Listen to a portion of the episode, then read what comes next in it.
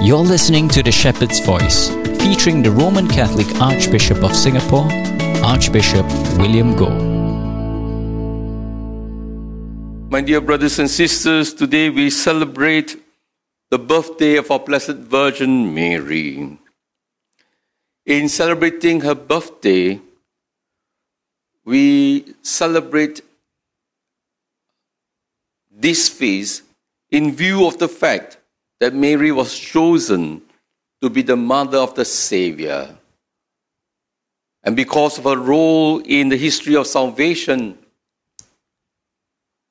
we also believe that she was preempted by the saving grace of our Lord Jesus Christ to be free from original sin so that it would be appropriate that the future Messiah would not be tainted with original sin. My dear brothers and sisters, the choice of Mary to be the mother of a Savior, of course, was predestined by God for all eternity, which we have read already in the book of Genesis, in chapter 3, when God told the serpent that he would be crushed by a woman and her offspring. My dear brothers and sisters, when we speak of Mary's predestination to be the mother savior, of course, it also implies that all of us are predestined in some ways to fulfill the divine plan of God.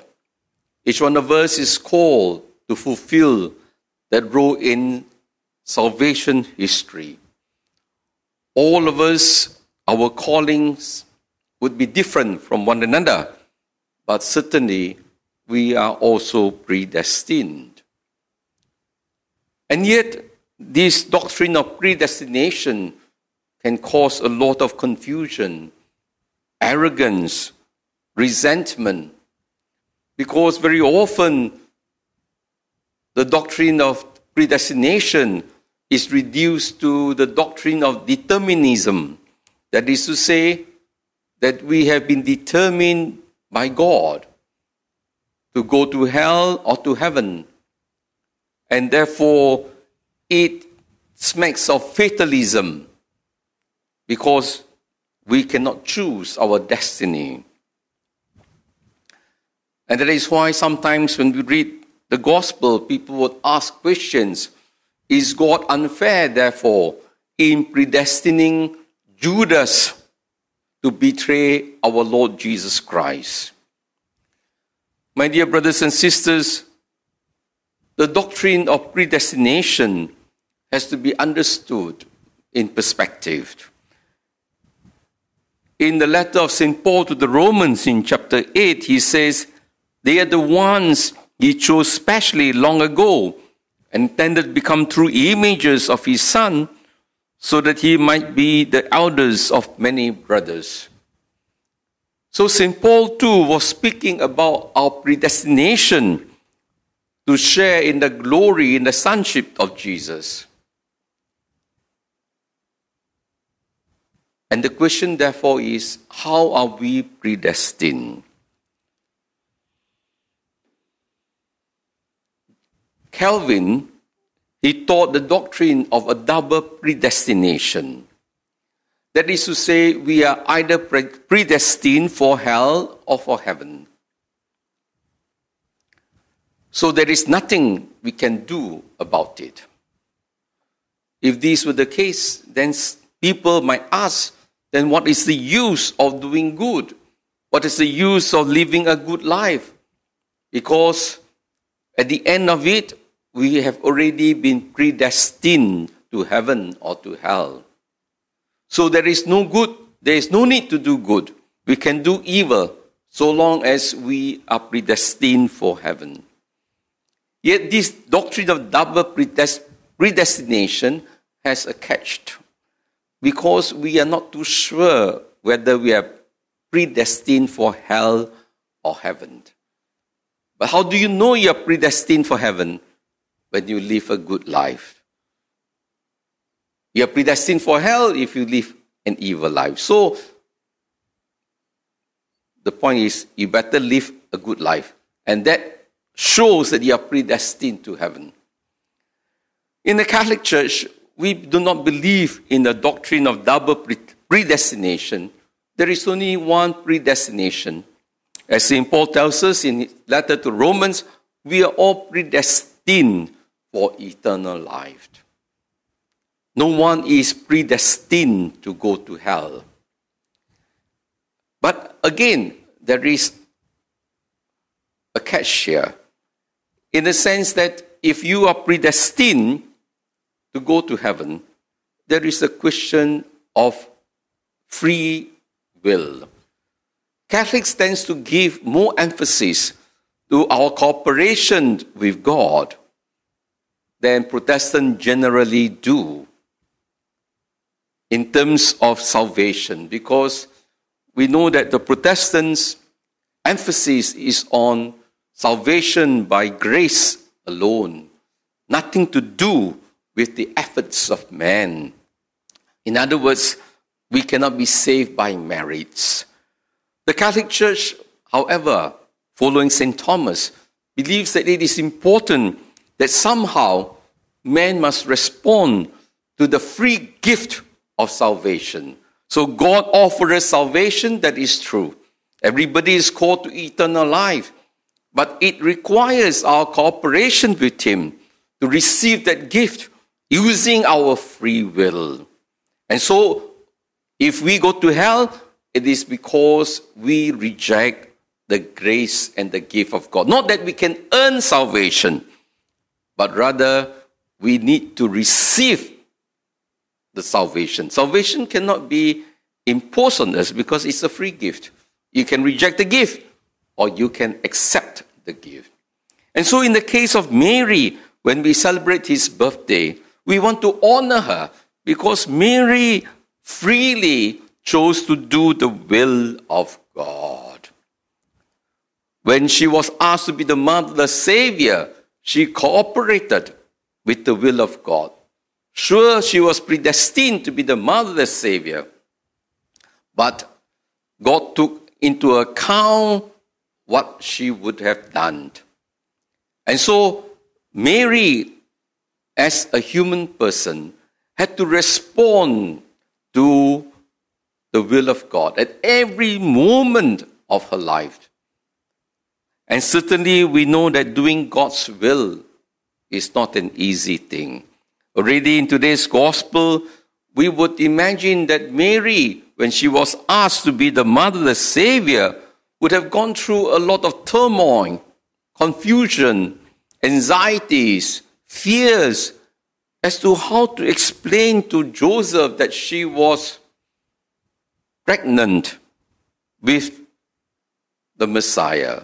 And how would Joseph believe her? And not only Joseph, but the family members, the relatives, the community. And so she certainly had to live in faith, hoping that God would show the way. She walked by faith, not by sight. She didn't know exactly how this would materialize and be unfolded eventually. It was something that she just surrendered herself in obedience to the will of God. And this requires courage, fortitude, and faith.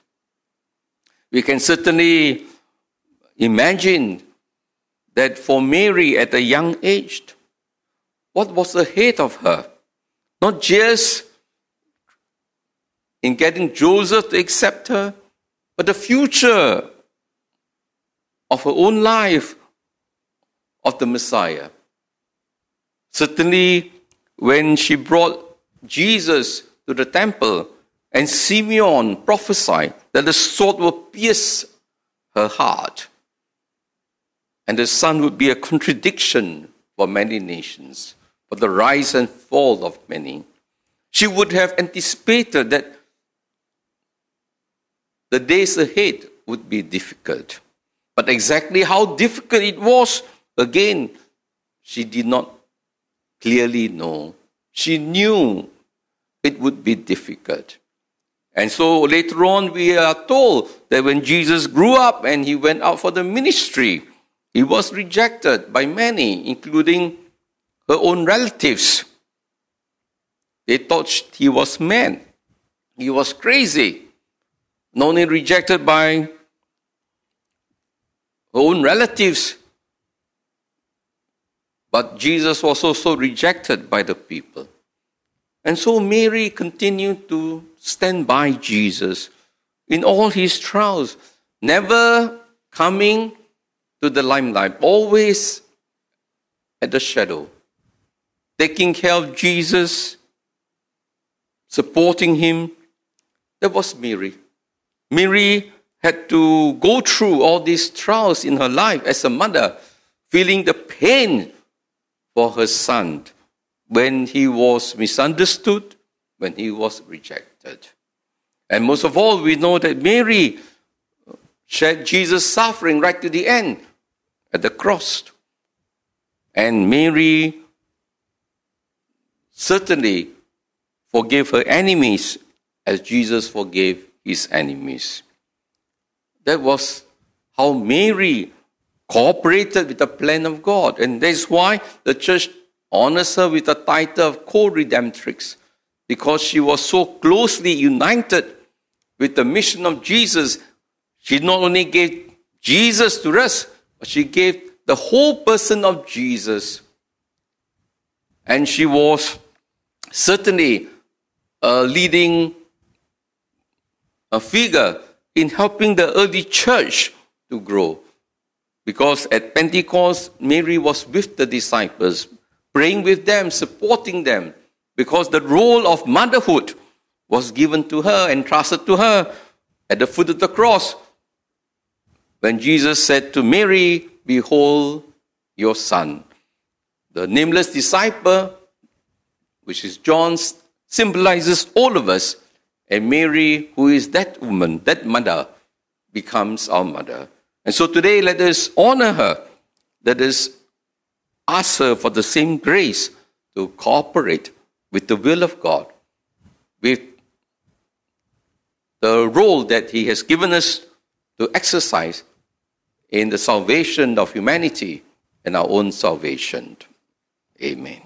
Thanks for listening to The Shepherd's Voice, featuring His Grace, Archbishop William Goh. This podcast is brought to you by Catholic SG Radio.